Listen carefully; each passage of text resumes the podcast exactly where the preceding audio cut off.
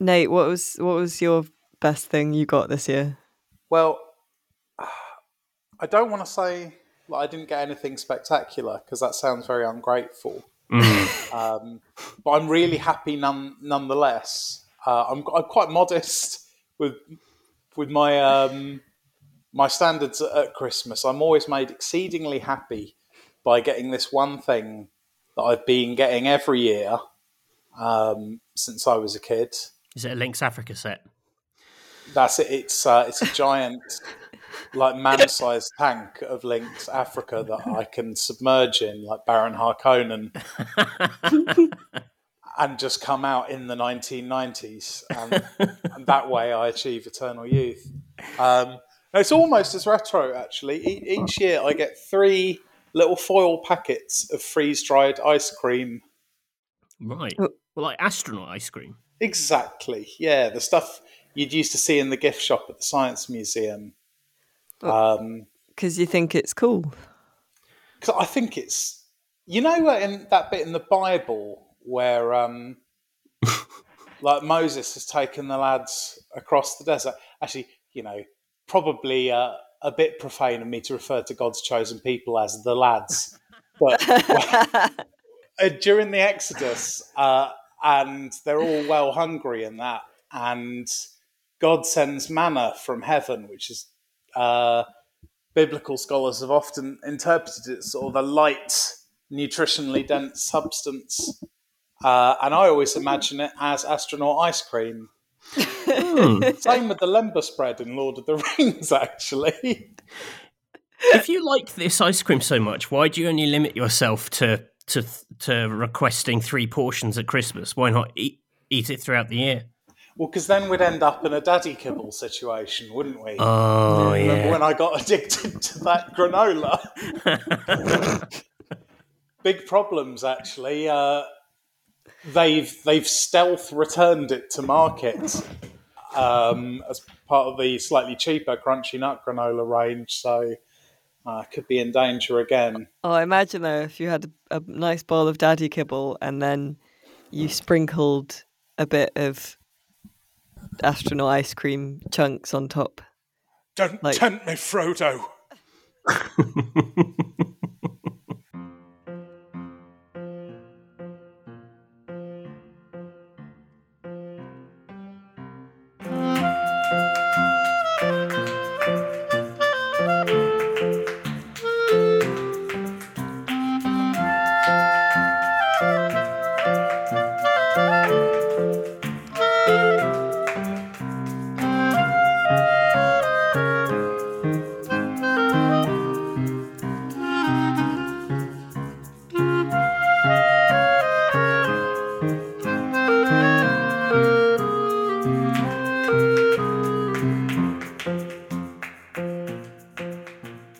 Welcome, listener, to the first episode of 2022 of the Electronic Wireless Show.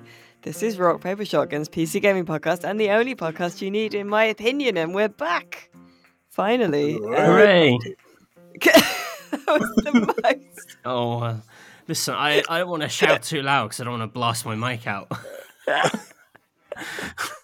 That was like, that was like when you tell a teenager, like, "Oh, we're we're going to Legoland." like, Well, the- it's there are certain fr- there are certain words that I guess you can't say it at a moderate volume and then not sound sarcastic. I challenge I challenge Hey, you to say it's top of hooray at a, at a moderate volume without it sounding sarcastic. Can you do it? hooray! Oh, okay. Yeah. Yeah, yeah, no, she got us there. I stand corrected. Uh, my name is Alice Bell, and I'm joined this week for our most anticipated Games of 2022 episode by uh, Future Biff. Hello. From Back to the Future. right, okay, and uh, Future Publishing. You're welcome. Oh my No. god. I can't believe they tracked me down. Yeah, we've got some some matters to settle, Castle. yeah, I, I would have assumed that that would be the name you'd choose, Matthew, but uh, Uh, no, I, I, I didn't put a huge amount of thought into it, to be honest. No, I was fair just enough. thinking 2022 sounds like the future. Back to the future. Biff. There you go. Yeah. We've, we've got it- sort of a freaky Monday situation going on here. It's just, yeah. Uh, it's Tuesday, but uh, Of course it is. oh dear. Um, we have a lot to talk about. Um, I mean, I'll do a cursory. Nate, how are you? well, I mean, uh, we we pretty much ran through all that with uh, freeze dried ice cream. That's my Yeah. life right now. Very good. Because cause I my want to concentrate on on Matthew because because it feels like Matthew must have said yes to one of your dark bargains, Nate. Because because over the over the winter break. And uh, happy New Year to all our listeners, and Merry Christmas if if you celebrated. Uh, but over the winter break, Matthew had a tweet go really, truly viral. Mm. Re- like it was screen captain shared on Facebook. It was screen captain shared on Reddit. Tens of thousands of retweets. Um, People have renamed themselves after the tweet on Twitter. they have because I was looking it up to to find it, and it was difficult because someone has called themselves "It's Me Blorko," so I just found all their tweets. Yeah. There was Blor- Blorko art. Someone did a little caricature of Blorko, and then in the the replies, you got the whole the gamut of terrible replies, like people trying to like riff off your joke and like do it again. People explaining the joke to you. Um, Oh, got you soared through the jester sphere. Yeah. The- It was it was liked by celebrities. um, incredible scenes. My favorite were the people who were like, "Well, uh, you know, you're making fun of it, but at least Marvel have found a way to get people to read the credits." And then someone else was like, "All right, then name the third grip on Thor." like, Who was the but- biggest deal to retweet it? Uh, I well, when I say celebrities, I mean my idea of celebrities may be different, and like so many people were liking it that I only caught a few as they zoomed past. it was a my blur. Yeah. notifications. Um, the guy who created the t- uh, the TV show Mare of Easttown liked it, That, that's legit. I respect good, that. um, and that uh, that guy who writes the funny books about the NHS about his doctor diaries. That guy, Oh yeah. you know, the uh, Adam Kay. The Yeah. this is going to hurt. uh, That guy, he liked it. Powerful. That's some Oh, celebs for you. So I just yeah, I wanted to talk a bit about your experience of it, Matthew. I mean, first of all, yeah, we're joined now by the "It's Me Blorko" guy. Yeah, Um, thank you for having me. Did so? Did you? I mean, when you sat down to write that tweet, did you think that this was going to be the one? Did you have any sense of the greatness? No, I, I had workshopped the tweet because it's something I said to Catherine in the cinema when we were watching Spider Man. I turned to her Ah. and said, because we were sitting through the credits, I said, I bet at the end of this, some bloke will step out of the door and say, It's me, Blorko. And Catherine sort of, you know, shrugged it off as she does much of what I say to her. Uh, uh, but in my head, I thought, you know what, that's got the makings of a, a solid tweet. yep. Um, so now that's interesting. It was Blorko from the word go. yeah, oh yeah, Blorko was just a thing I pulled out pulled out of my head. Um, Because I look, I don't want to in any way diminish the observational humour of the tweet. Like it is an absolutely reasonable satirical sentiment that like you know, post credits Marvel moments that exist only to get fans excited about the appearance of a minor character. That's legit, but I'm gonna say that the the freeze dried ice cream sprinkled on that bowl of cereal was Blorko. That's such Yeah. like, you know, after like I, I think it's the way it me, like very subtly mentally evokes Kingo from the Eternals. well, see, so having having thought about it after the fact, I think it was because it was the Eternals that that that made that that tweet was riffing on because Yeah. at the end of the Eternals, some bloke turns up and I was literally like, "Who the f is this guy?" Um, and so it didn't have that doesn't happen at the end of Spider-Man for people who've watched those credits. I had a lot of people telling me that, like, well, actually, Spider-Man did do this, and it's like, oh, I was Rick on the Eternals nerd. Um, so uh, yeah, maybe there was some Kingo Blorko thing going on. I just Blorko. It's so great. There's something also like something quite British about Blorko. I don't feel like an American could yeah. have come up with Blorko. You know, I'm, I'm not gonna lie. I don't think it's. I personally don't think it's one of my best ever tweets. which is what made its success a slightly baffling and c saddening because I think I, I think I have better tweets. I, t- I had another tweet over Christmas, um, which where have you seen Don't Look Up the yes so in it, Meryl Streep plays the president, and a meteor's coming to Earth. And I said, I tweeted, uh, "Why do they call it Don't Look Up and not Streep Impact?" Um, oh, which yeah. I thought was a much funnier observation, and it like died on its ass, as do all of my tweets. Uh, so then, what was what was it like as as it as Blorko took off, Matthew? What? How did um, it feel?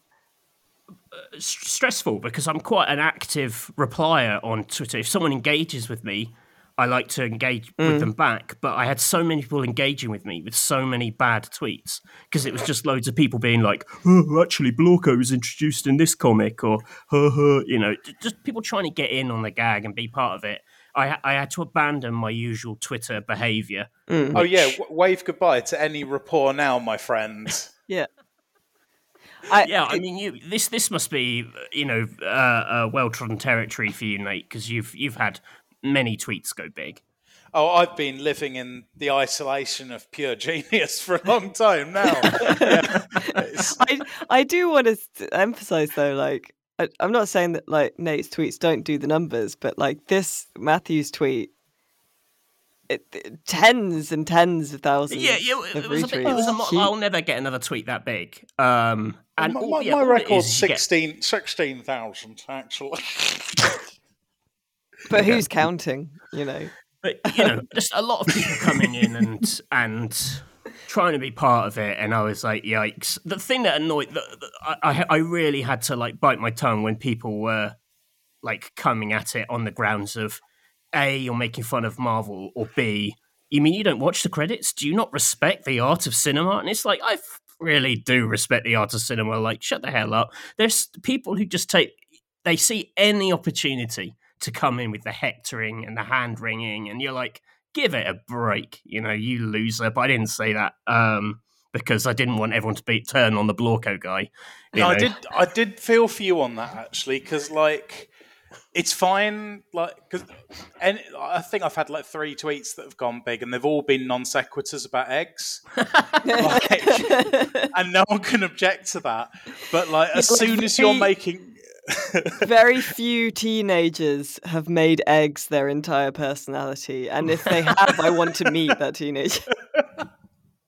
Yeah, but yeah. If you say anything oh. about popular culture and it goes big, you will just because of the like you know because of bell curves or whatever, more like bell end curves, you just end up with the slice of people who, yeah, like Alice are, that is their personality, and they will go to war with anyone mm. who makes a statement. So it just, uh, it, it also just made me think how unusable Twitter must be for any like celebrity who yeah. whatever they do, they're bombarded with stuff like functionality wise, like trying to find people tweeting to me about other stuff became very very difficult and i was like this is one tweet like there are most youtubers have this level of engagement on like everything they do and i've always been a little bit like oh jealous but actually no not jealous I, I like my level of anonymity on Twitter. It was it was good though. I'm pleased that like Twitter I've... must be like.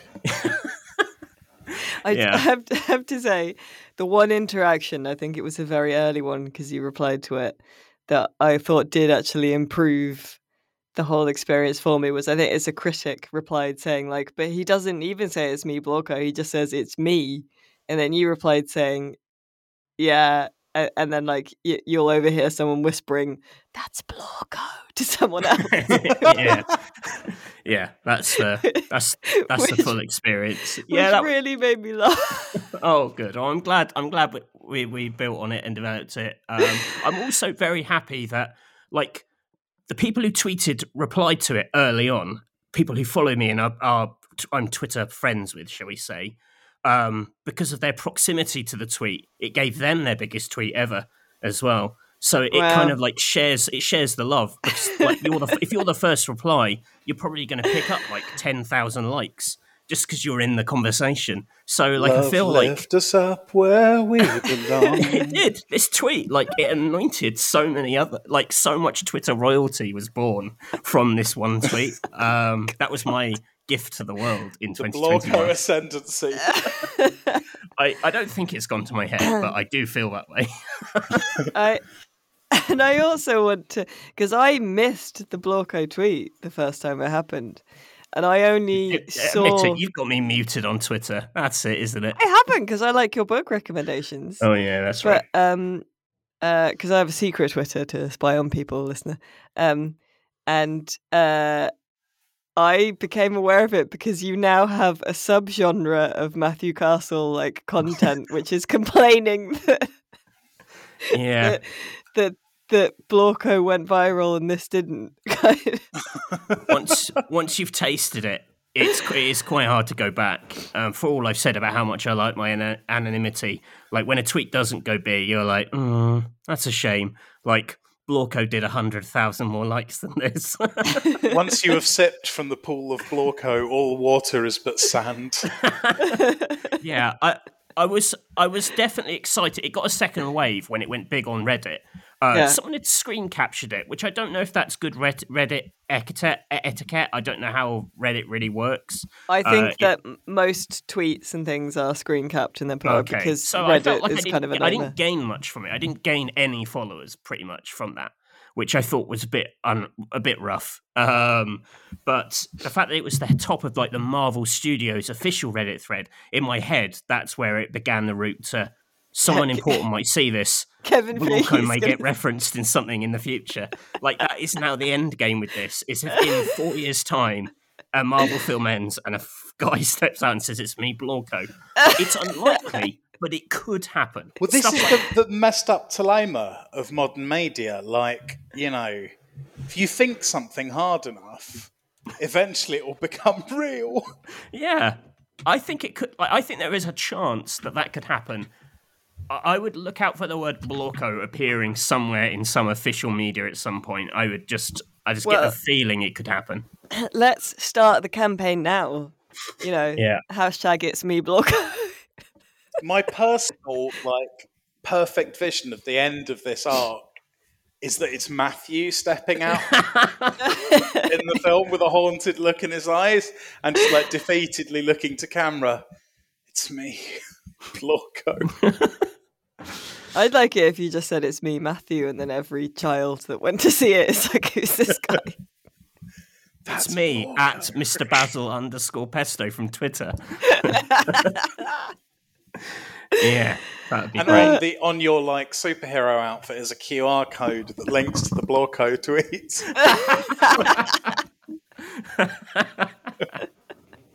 Uh, That's what we need. That's what we want. Well, thank, Uh, you for, thank you for indulging me on this Blorko point.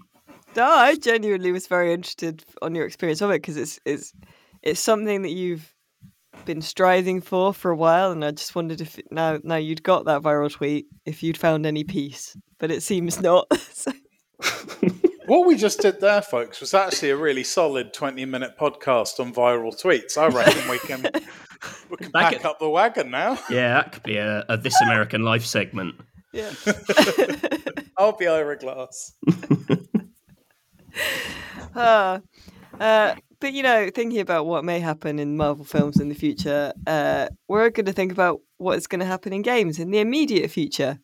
Um, because although we've spent 20 minutes talking about a tweet Matthew did about something that is not a video game, uh, we're now going to talk Yet. about not yet a video game. Please, someone make a blog of video game. Maybe that could be the DLC that turns around the fortunes of that Marvel's Avengers bomb. Yeah, Yeah. or like the next Spider-Man game is going to be like Spider-Man Miles Morales feat Blorko, like with Blorko DLC. He's like an extra mission that you get if you pre-order. Oh my god. I- I would buy that like five times if you did that. Let's Money make the bank. Happen somehow.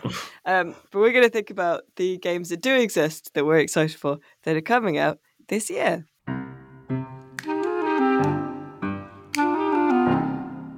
Right, yeah. Well, there are a lot of games coming out this year. Uh, apparently, all of them coming out on the twentieth of January, which there are a lot of games coming out then. Um, Mm. As I look at my schedule, um, but yeah, a lot of games, big and small, um, and we have varying tastes on this uh, this podcast as well. So I think we should get quite a, a fun spread of things. Mm. Um, Why don't we go first to uh, Nate? Nate, what's one of the games you're you're looking forward to this year? Um, so on a pedestrian level, I'm really looking forward to um, Hitman Three, our game of the year last year, to be on Steam, Yeah. uh, which I assume is coming soon.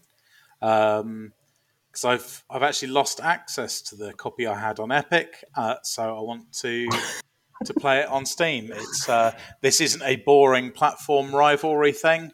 Uh, it's an even more boring administrative error on my part. Um, so that's an incredibly dull answer. Um, no, really, I think um, the the two horns of my goat of expectations. Uh, one is Total Warhammer Three, um, which is out in February. Um, it's third part of the Total War Warhammer franchise. Basically, it's just like being served the third third of a gigantic, brilliant hot dog. I already know exactly what it's going to be like, and it'll be great.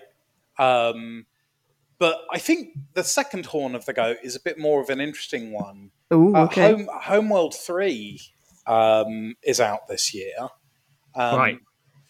Now, Homeworld, I, I'm 900% sure it's Homeworld 3 rather than Homeworld 2. Yeah. Uh, let me just check my notes. Uh, no, I think it is Homeworld 2. Okay, the reason I'm confused is because I've not played the Homeworld games um, or Deserts of Kharak, which I think is tangentially uh, associated with them. They're like this legendary RTS franchise, and I, I love me a legendary RTS franchise. I've gotten really into most of them.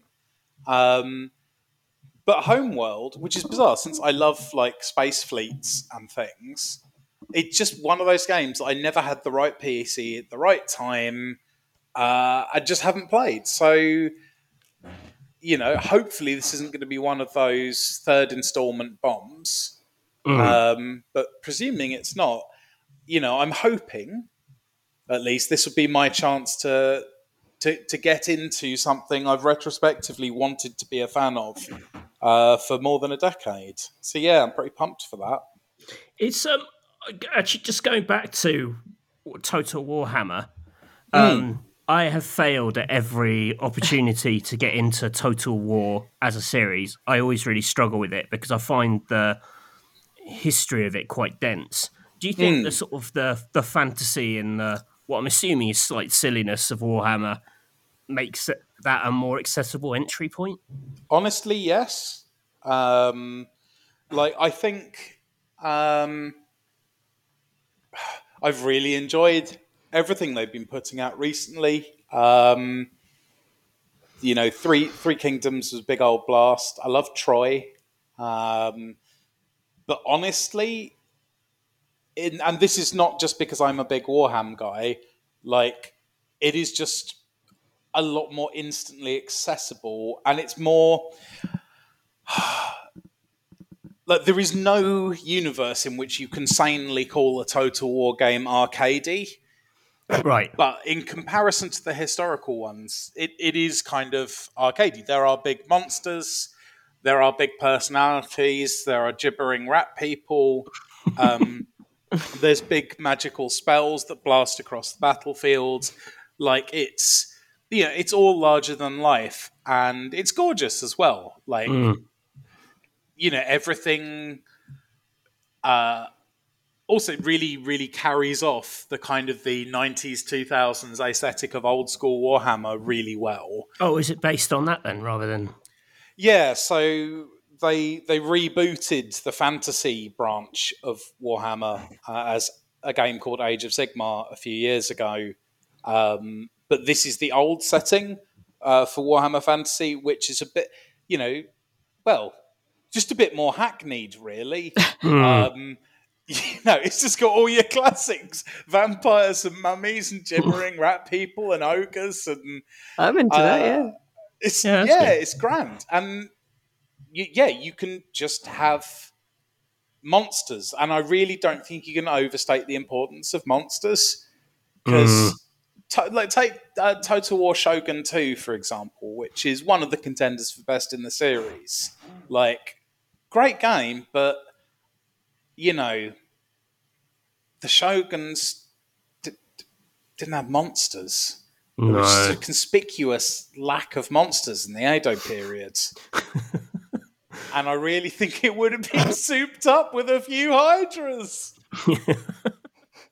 So yeah, I, I genuinely, I, I think it is the best way into the system. And if you really like get into the battles and and develop a sort of a, a taste and an instinct for it, I think then's a good time to try out the historical games. And I think Mm. actually Total War Three Kingdoms and Troy, uh, interestingly, very recent installments in the series are your best bridging points because Troy, of course, launched with because it's about the the Trojan Wars, which was the sort of semi mythical, semi historical Bronze Age. Finds Hmm. what the Iliad's based on, and uh, we did a little video on it. I remember. yeah, we did. Um, yeah, yeah. It was lovely fun.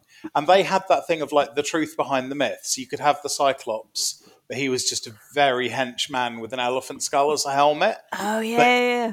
Yeah. Interestingly, in I, I haven't played the most recent DLC for it, but I think they've just gone full fantasy for it. So it's a, you know what, sod it, have some hydras.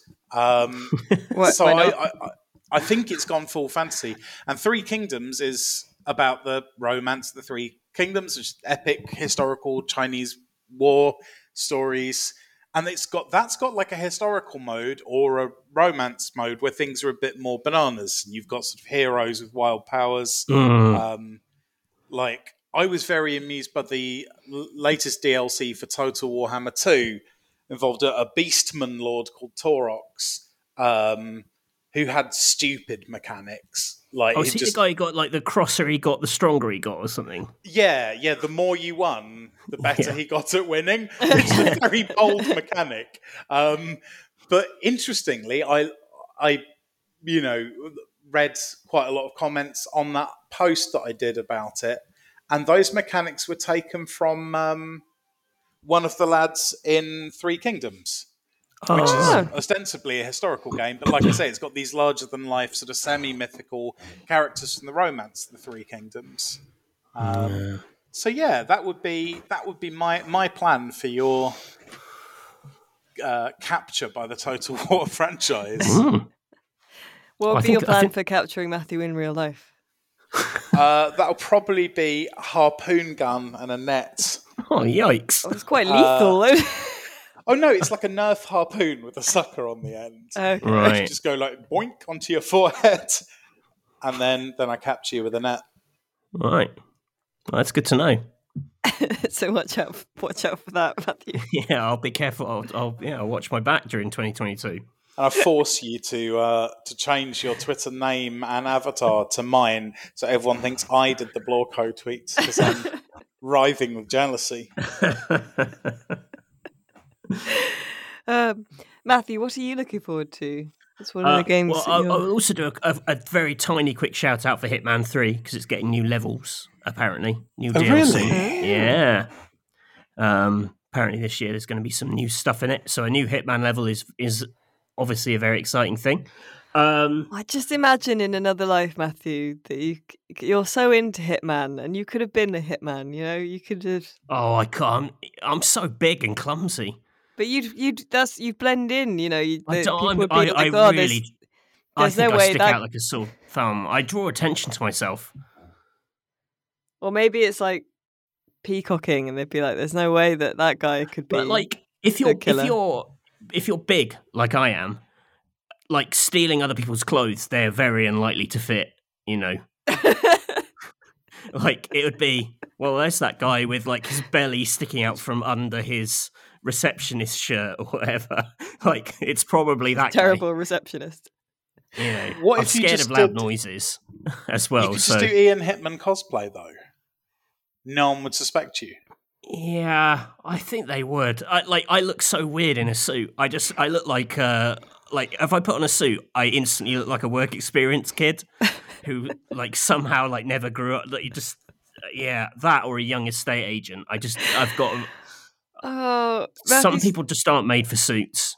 Sometimes the way you describe yourself, you make yourself sound like Harry from Harry and the Hem- Hendersons, like a big, No, and that is how I perceive myself. a big, kind, lumbering monster. But you're not like that at all. You, my friend, are not a monster.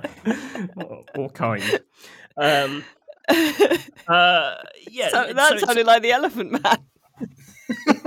yeah. Been so kind. You've been so kind. Um, I won't do my Sorry, Elephant Man impression because it's in bad taste. Um, uh, there. So something I was looking forward to, but has now entered the dunk zone, which makes me slightly embarrassed um, to to look forward to it. Is Dying Light Two, Ah, Um, which is the sort of open world zombie survival thing with parkour. Dying Light One was a game that really grew on me. Um, at first, I thought it was like a, a little shapeless, um, a, a little sort of generic in its sort of zombie fiction, also a little shapeless in some of its objectives. But actually, that's what I came to love about it. It's a open world game that isn't just uh, a box ticking exercise on the map in terms of like ticking off icons on a map. You know, it Mm. doesn't have that Ubisoft thing. It's it's kind of a the open world felt very sort of organic, and your reasons for exploring it, you know, to find things to survive made sense. And the way that you slowly leveled up in that game, it had a really nice power curve. So, I'm, I, you know, I was really excited about Dying Light 2 because it's that, but um, a more slightly more modern city. It looks a bit more like a sort of like Berlin or something. It's kind of a more modern capital city.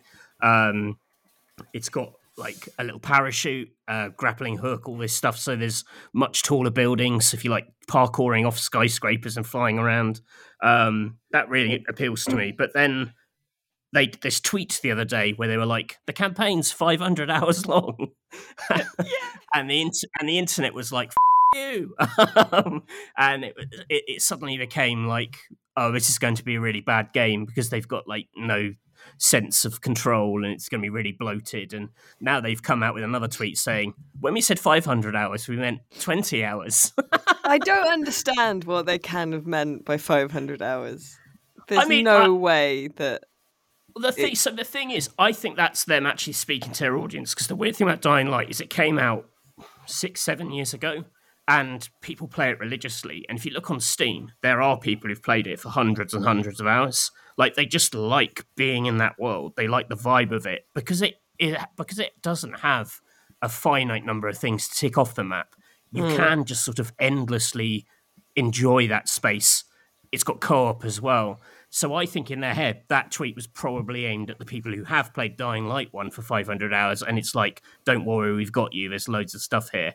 Um, but it's also preposterous. What they meant was a 20 hour campaign like 80 hours with side quests and then 500 hours if you do the whole thing several times over. Because the, the the big thing with the sequel is that the choices you make apparently um, like cut like change the city quite dramatically and can cut off like entire bits of the city. So you simply cannot see everything the game has in a single playthrough which i really like it when people do Mm. those big swings. Um, I, I did a cover feature on it for edge magazine last year um, I I don't think that's a disclo- full disclosure thing, but the guy was saying that um, he cited like The Witcher 2, which famously, like the central act of that game, like the meat of that game, is entirely different based on a decision you make at the start. And he was like, Yeah. we, you know, it's those dramatic changes. It's it's those really big commitments to the idea that people remember, and that really appeals to me. I love that in The Witcher 2. So the idea of something where you know you make a decision and something eh, drastically changes in terms of what you have access to uh, that that appeals to me i think that's cool I really like the look of the traversal in it. I like, I like, Mm. I really like kind of free running y parkoury stuff when it's done Yeah. well. That's you know, I know it's not quite the same, but like the web swinging in Spooderman is Hmm. Just that very free kind of uh you know free form free form sort of creative way of of traversing a space i think is really cool so i think if they nail that then Yeah. there'll be a lot to enjoy there as well um, So yeah. I think that's that's a huge key for um, open world games for me because I really burned out on them uh, quite a while ago, actually. And Spider Man was a rare exception. I had a really good time with that just for the traversal. Like I didn't Mm. get far in the story. Like I didn't really care about completing it. Like I had a very good fifteen hours with Spider Man, just enjoying brachiating about. yeah And I, I sometimes have dreams where I swing around a place like a gibbon. Like I really like that. and Spider Man really fulfilled that, and that was enough for me. And that uh, to touch on the uh, Dying Light 2 Twitter thing, yeah like with everyone getting cross about the 500 hours. Like I think it's absurd the i you know the idea of wanting to get that amount of play for a game. Like I know games are quite expensive, but honestly, I think 15 hours of Gibbon fantasy realization is more than enough value for the price of AAA release. Oh, I if only mean- they tweeted that instead. 50 hours 15 hours being a given developers always kind of overestimate how long their games are and i don't know there's sometimes- overestimating, then there's 500 hours. Yeah. but I mean, like, um, even uh, the I can only remember what it used to be called, which is a, was a, a terrible name. Uh, Disco Elysium. Um, they, you know, before they were like, it's a hundred hours long. It's Oh, yeah. incredibly like deep and large and like, and I played it and played it through to the end uh, and and did it in about thirty five hours. And I don't think I did like a a surface level run. I like I found as much as I could right. and I did loads of stuff, right? Like and and then like you know, they were saying like, oh, we want people who actually, you know, role play seriously and will go and like smoke a cigarette and stuff at the the end of every night and all this kind of stuff. And I was like, oh, come on, man, I've got like. t- oh, would include the time when you're not playing the game, and you're like, what? I mean, I can't claim that eating my dinner was part of Super Mario Galaxy. I mean, that's insane. they meant smoke a cigarette in game. oh, right. sit I and- Sit and watch your cat. Yeah, no, they don't. If you're not prepared to smoke, you're not a real gamer. Oh, I would actually. like- that would I- be great if someone had the balls to, to be like that about their game. yeah, it just the game like freezes and a little like sensor extrudes from your PC that you have to breathe on to prove you've had a cigarette. It won't let you progress till you've taken up a fatal habit. oh, That'll be in the V and A any day. Um, uh, well, I'm in in classic Alice fashion. I'm looking forward to a, a you know mimbling little indie games. So, Strange Horticulture is out uh soon. Um, I believe as uh you listen to this reader, they will have announced the release date, uh, which is the twenty fourth, I think, of um January, and I'm really looking forward to it. I loved the demo and the preview. I loved everything I played of Strange Horticulture. It's it's you play a horticulturist who runs a weird little magic plant shop, and it's always kind of a bit rainy, and people come in and they say, "I need this plant to do this thing," and then you have to look in your big book of weird plants and and then find the Mm. right one on your shelf, and then you can go exploring and get new plants. And then there's sort of a murder mystery and a strange cult happening and stuff as well. Oh, right. good.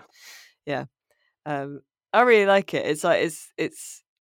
I said in my in the list of most anticipated games that it's kind of like it's one of those games for people who like carefully handwriting labels and then putting them on all their jars of pasta and dried lentils. is it, This- is like, it wholesome or does it have pasta. edge? Oh, it has edge for sure. Yeah, Okay. it's one of those games that people would describe as wholesome because it's hand drawn. It's an indie game, you know, and it, it looks quite nice. Mm. But no, it's definitely it's edgy. There's something dark Mm. Kind of lurking in there, I think. Um, but you have a cat in your shop as well, which is nice. I like the cat. Nice. You can stroke the cat and it will purr. And when you ding the little bell to call the next customer forward, uh, if the cat is asleep, it will wake up and look at you in a kind of accusatory way. That sounds legit. really- That's what Yeah. our cats do. Not that I'm dinging bells around them or anything, but Uh, that'd be weird. um, so I'm really looking forward to that. I really want to know if we're going to hear news about, first of all, Little Witch in the Woods, which is a sort of weird Stardew like uh, indie game where you're a, you are a little witch and you live in the woods and you go about and you collect ingredients for spells and things. That Um, I isn't Mr. Stardew's new thing, is it? no, that's the other thing I was going to mention. Oh, Mr. okay. Stardew's new thing is called uh, the Haunted Chocolatier. Uh, oh, that's right. Yeah. Yeah, and I feel like we're going to learn more. But I don't know if it'll come out this year. Probably not because he announced it like last year. And if it holds true to what he did with Stardew, I think he announced or like revealed Stardew, and it didn't come out for like four or five years. Um, but I hope we'll see more of the the haunted chocolatier. Um, That that's got absolutely billowing Alice energy. Yeah. Yeah, yeah. so I'm really excited for that. And also, I want to know if we're going to hear anything about uh, Vampire the Masquerade Bloodlines 2. Mm. No, I wouldn't. Because I wouldn't get your fangs out. Because they said that there was a quarterly earnings call or something, or Paradox did an earnings call where someone was like, Do you want to talk about what's going on with Bloodlines 2? And they were like, Nope. they, were, they said they said that there is a development, there is a developer working on it, but I wouldn't say who the developer is. Oh, man. Uh, yeah, Alice, I think it's burst, mate. It's I not think Shergar's heart has come right out of the Queen on that one. But it can't be burst because they sold loads of pre-orders, so they're going to have to do something. Well, I think uh, those people may have to be reimbursed. Uh, Ooh la la. but I'm, I'm really interested in if we're going to hear Yeah. any more of that. I mean, there's, all. there's like 8,000 other Vampire the Masquerade Yeah. games coming out. Yeah, yeah. I can't remember all the names of them, but they're There's loads a- of- the- Swan Song is like a, um, a Telltale type thing. Mm. Then there's 21 Bite Street, Blood Blokes, yeah. um, Capes and Crepes, the Vampire uh, Patisserie Simulator. Uh, also, I'm really That's looking, all, folks. I'm really looking forward to uh, a little indie game called Bear and Breakfast, which is in the Steam Next Fest. One of them. There are so many. Um, where you're like a bear and and you help run a bed and breakfast. Oh, in the right. I see. What is Um, this cr- craze for like sort of the hospitality industry? I don't know. And But it- I woodland mean- shops creatures. about running quaint boutique coffee shops or hotels or B&Bs. Because we all sort of wish we could do that, but in reality, it's very stressful and difficult, and there's very little profit margin. So, you know. Yeah. Uh, the sandwich shop where I go at lunch, all the guy, the guy who owns it, he's really old and he's trying to sell it. Um, 'cause he just keeps talking about how he's got really bad arthritis in his hands, and I keep thinking, well, this is what it's actually like. You know, where's the game about this bloke? Well, the Yes. game No. about it is the guy, the well, not the guy, sorry, the person who buys it off the old man, Yeah. and he comes by to offer advice and Every- unlock new sets of items. Oh, that's what would happen. And the person who buys it is like a giant caterpillar or something. Is is this Well, the I suppose you've proven yourself. I'll. Uh, here's my old Breville sandwich toaster. Maybe you can make something of it. my hands could never quite muster the strength to do the clasps up, but you've got fifty rows of pseudopods. is Matthew? Is this the same sandwich shop where you had to consult us on the etiquette of asking for a brownie, or is that different? no, I think that's different. I don't even remember that. This I've the had over familiar man. I've had so many. I've had so many sandwich adventures that I can't remember where they've all happened. Uh, this is Uh, the sandwich shop I liked so much that uh, last year someone got me as a secret Santa a gift voucher for this sandwich shop. Oh, Matthew, imagine a game about you, like called Matthew Sandwich Adventures, and then it's you going to different places and like taking pictures of sandwiches you've had, and and some sort of like, like a Mm. little indie photo puzzle game about. I'm trying not to like well, I say try not to upset the staff. It's more the staff not upsetting me. That's what stops me from going back. Like you say, the Only- over, the over familiarity of like, oh, the usual is it, and I'm like, uh, no, no way, I'm Uh, not coming here again. if you were an NPC in one of these like dinner dash games, it would be like you you would you'd be the one that turns up and like by default has a patience rating of of like Oh, thirty yeah. percent, and you have to I'm get like, hard, I'm hard mode theme sandwich shop customer. Two Only point because the sandwich genre. shop. If He'd you can, be if you like can a- keep me happy, it's achievement time. He's Oh, a there's- purple shrub that goes "Moo, moo, moo, moo, moo, moo," and the the text appears at the bottom of the screen, but he's still very cross. There's Two Point Campus as well. Actually, is out this year, um, which is Two Point Hospital, so a, a management sim, but you build like a college, a school, um, Mm. with tuition and things, which I'm looking forward to seeing what they do because it's sort of Two Point Hospital was a little bit it, it you know forged its own path, but it was very much in the theme hospital mold, and I, I want to see what they do when they have to come up with like or ways teachers can be weird or whatever. yeah, Um, it could be. You can go very wrong with that. yeah.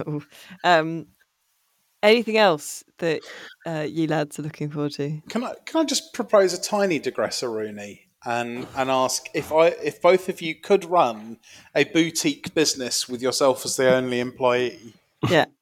and like the Dragon's Den guys will, will fund it and set it up for you, uh, so you don't have to worry about you know getting it Mm. set up. You just have to run it. What would you have? Bookshop. Murder, murder mystery bookshop. Ooh, a niche bookshop. Very good. That's a good Oh, you idea, two- actually. You'd both have bookshops. Yeah. Rival across the street from each other. Yeah. Oh wow, that's really interesting. well, because uh, first of all, I really like books. Second of all, um, I don't have to do anything. Well, I do have to. Obviously, I know it's hard work running a bookshop. You have to order all the stuff and put it out and stuff. But like, if if you run a plant shop, you have to look after the plants. Oh, whatever. yeah. And if you like, I don't have to like. You know, if I the books won't die, you know, or like Mm. This is I- so interesting because I would have a little public aquarium. I'd buy like an old light engineering business. You know, like those cute little factories that you see a lot of, especially around here in Walsall. I'm always eyeing up buildings, you know, that make like a certain type of sprocket or whatever. And I think, oh, Yeah. you know, you would be a perfect £10 en- entrance free uh, fee. Like, you know, 20 or so tanks. Yeah. Uh, that'd be nice. Or like uh, maybe a yarn shop or like a cavern of like nice coloured yarns in different, you know, variations and weight. I'm going to call nice. my bookshop the yarn shop. I'll call my yarn shop the bookshop, and then oh, like like how the Reddit for uh, John Cena is called r slash potato salad, and the Reddit for potato salad is called r slash John Cena. is it? That's that's Yeah. phenomenal. Oh, no yeah. wonder I've been struggling to find potato salad recipes. You really can't see him. Yeah. I tried making a potato salad and I ended up just chucking Catherine out of a window. now it makes perfect sense.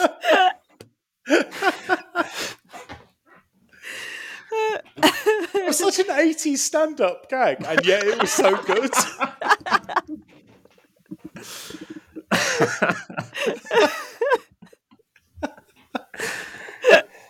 Uh, Uh, anything else that you're looking forward to, lads? I'm Any other looking forward games? to the second rat game, Plague Tale 2. Oh yeah. oh yeah. Plague Tale Requiem. Um, 'cause if you played the first one, you know that. Uh, well, s- a light spoiler alert: you maybe have some rat powers by the end of it, and Who I'd could be forget interested- Dear Rat Boy? Yeah.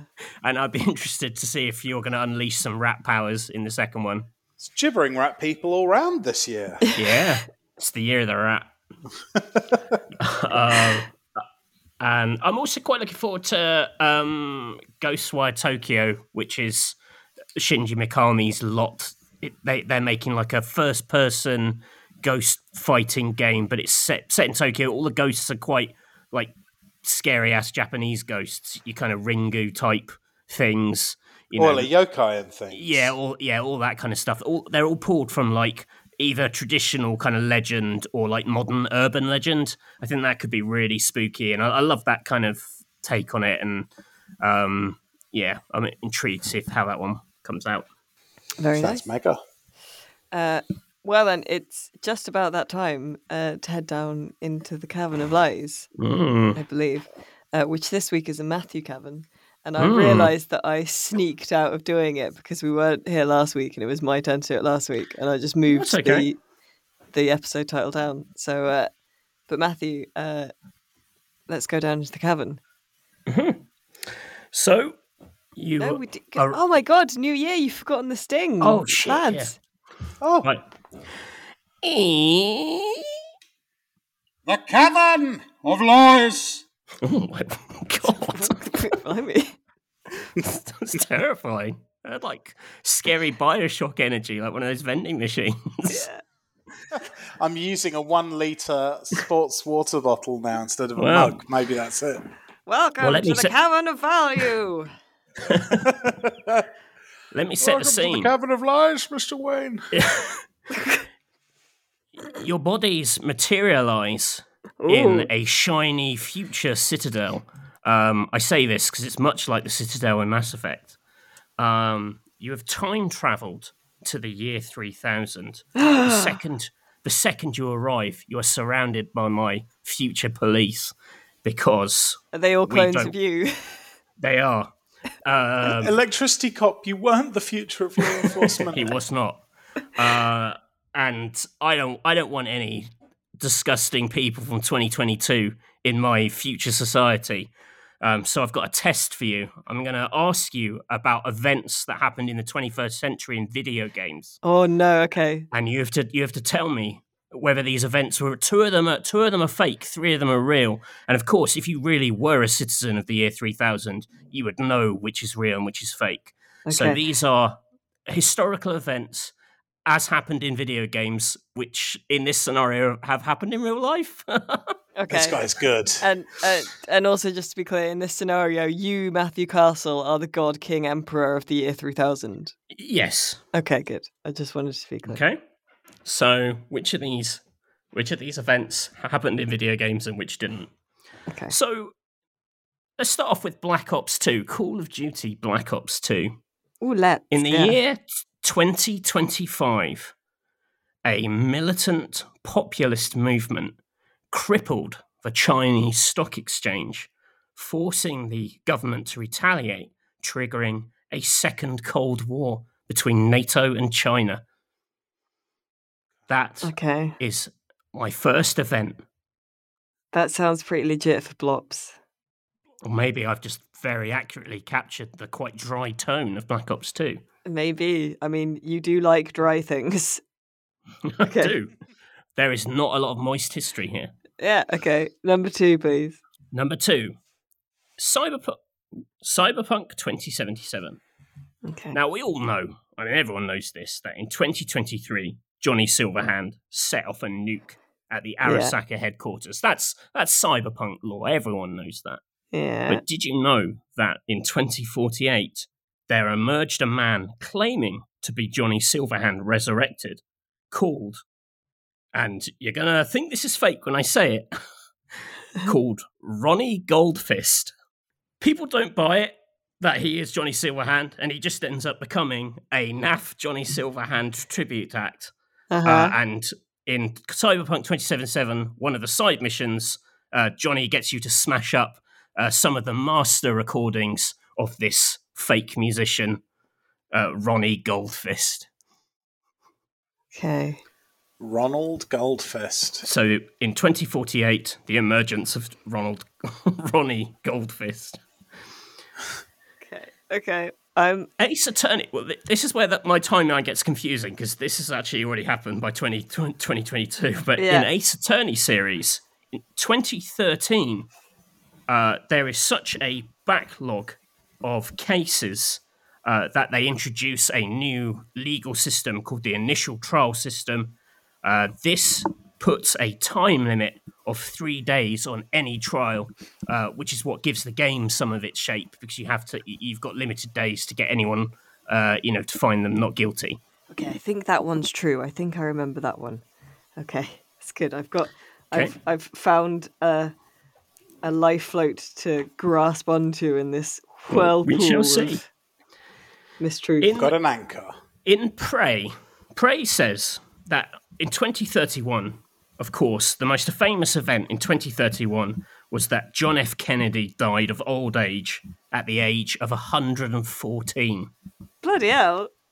Yeah, because Well, the assassination extraordinarily attempts on him, as you'll remember, failed. So he lived on, um, which was good because the, the US and the Soviets they actually had to work together in the Prey history um, to fight the Typhon, which is the alien threat uh, that they discovered in their early space race. So imagine history up to the space race. We discover aliens, and then it's like many years of John F. Kennedy, but he died in 2031. This is original Prey, not reboot Prey. This is reboot Prey. Okay. Okay. So, so yeah. So John F. Kennedy dies at 114 in 2031. Uh, my last bit of future history is Binary Domain, which is the robot fighting game from the studio that made Yakuza. Uh, in 2065, now who could forget this? This was classic. In 2065, there was the Third Geneva Convention, um, which was passed, and it decided that robots couldn't have human shape, uh, and you know because it was confusing people. And uh, ignore that laugh. Uh, It's just me laughing at how silly this is. yeah, um, sure.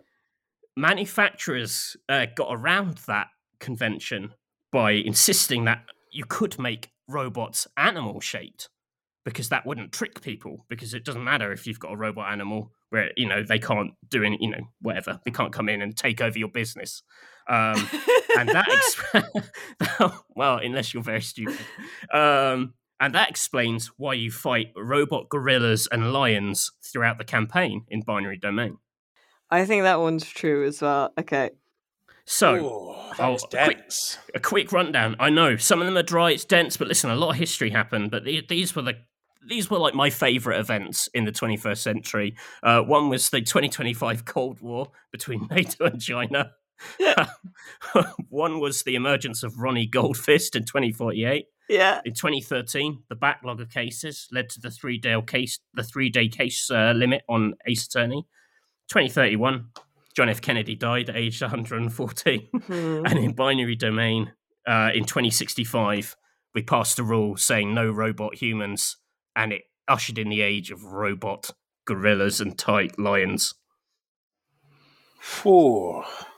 That last one does sound a bit like Nightbait, actually, if I'm honest. I think I think I sort of vaguely remember that the the Ace Attorney one's real. I'm pretty sure. I'm pretty sure the Blops one is real.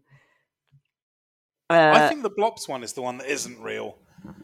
I well, I think he, because my brain slid off it and refuse to listen in the exact same way as it does with real Blops law, which But I that- think means it's an incredibly well studied pastiche. no, I think that's real. Can we talk about Ronnie Goldfist, please? I'm dying to talk about Ronnie Goldfist. yeah it's the bait. No, that is, I, you know, as I often say, just imagine um, Tom Hardy wagging his finger through a dusty windshield at this No, no, moment no, no, because no. that is bait. No, that is 100% not real. What Matthew did is come up with the name Ronnie Goldfist and then make the the in-game explanation for it be that everyone thinks he was rubbish anyway. That Ronnie Goldfist, I will stake my life, which after all is the point of this game, that oh Ronnie yeah, you are staking is, your life on this because the future police have got guns exactly. Um, Ronnie Goldfist is not real. i can't believe I've, i'm pretty sure i saw that on a t-shirt once I I refuse to believe that Ronnie Goldfist is real. unbelievable Well, because what Ronnie? What? Ronnie yeah Goldfist. you could be called ronnie in the future they've got all kinds of silly names Yeah, but. Uh, Ronnie Goldfist is not real. I'm I'm picking that one. The other one that I'm personally suspicious of is Prey because I'm pretty sure, like, like I, I can't remember when Prey's at, but they discover the Typhon threat in in that reboot. Do they not? So how would oh, his, oh, yeah, they do. So how would his his remaining alive be important f- for them cooperating together against the Typhon threat? Yeah, that that is definitely the Blorko in this pack of Kingos. Mm. Does- Are not that's tempted by such a binary domain? I think I remember the binary domain thing being mentioned before, though. So I think it's Ron. I think it's. I think it's Prey Say his name. and Ronnie Goldfuss. Ronnie Goldfish.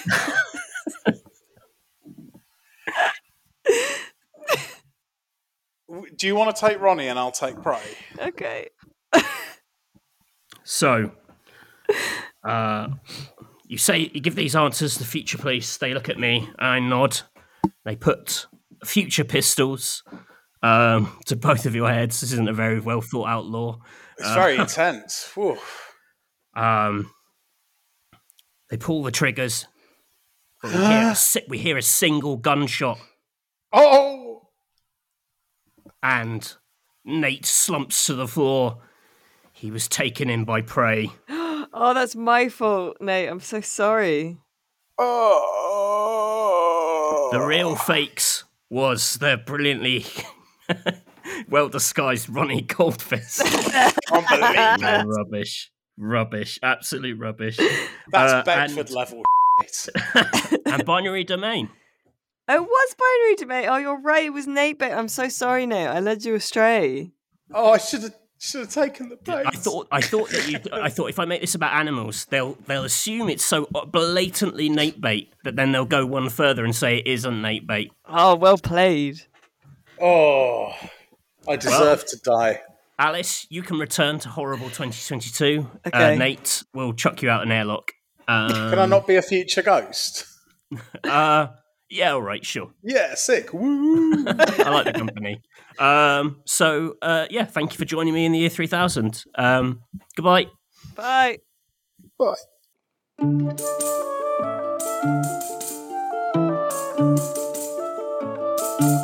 God, Matthew, you'll, uh, have I got news for you about your future? Oh yeah. You're Yeah, you live for a thousand years. live for a thousand years, and you're like a an emperor of everything. What? Yeah. Oh, it was Yeah, I'm a amazing. ghost. Tell me, as, as long as long as you two are there and still my friends, that's nice. Uh, yes, I'll, Yeah, I'll be sure. with you Yeah. forever.